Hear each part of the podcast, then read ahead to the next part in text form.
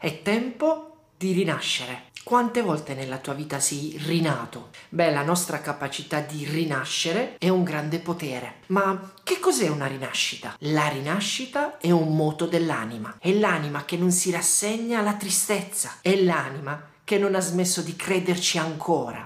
Ma quali sono le fasi della rinascita?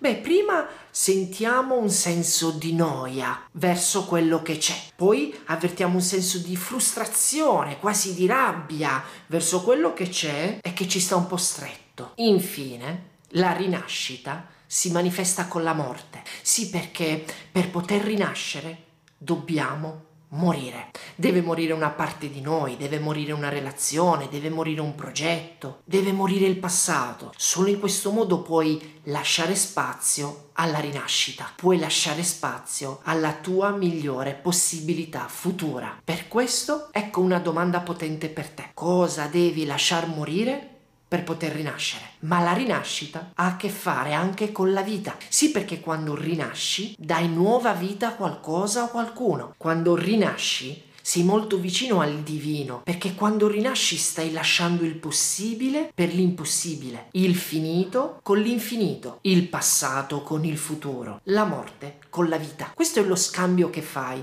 tutte le volte che rinasci. Per questo Ecco la seconda domanda per te per poter rinascere. Cosa desideri dare alla luce? E ricorda, una rinascita per poter essere buona deve essere una rinascita generativa, cioè deve dare vita, deve dare luce a quel non ancora, deve generare un di più, deve essere eccedente. Quando la rinascita è un prendere, un possedere, è un appropriarsi, forse non è una buona rinascita. Quando invece la rinascita è un dare, allora è una rinascita generativa, perché quando nasci il tuo corpo va verso il mondo, ma quando rinasci la tua anima va verso il cielo.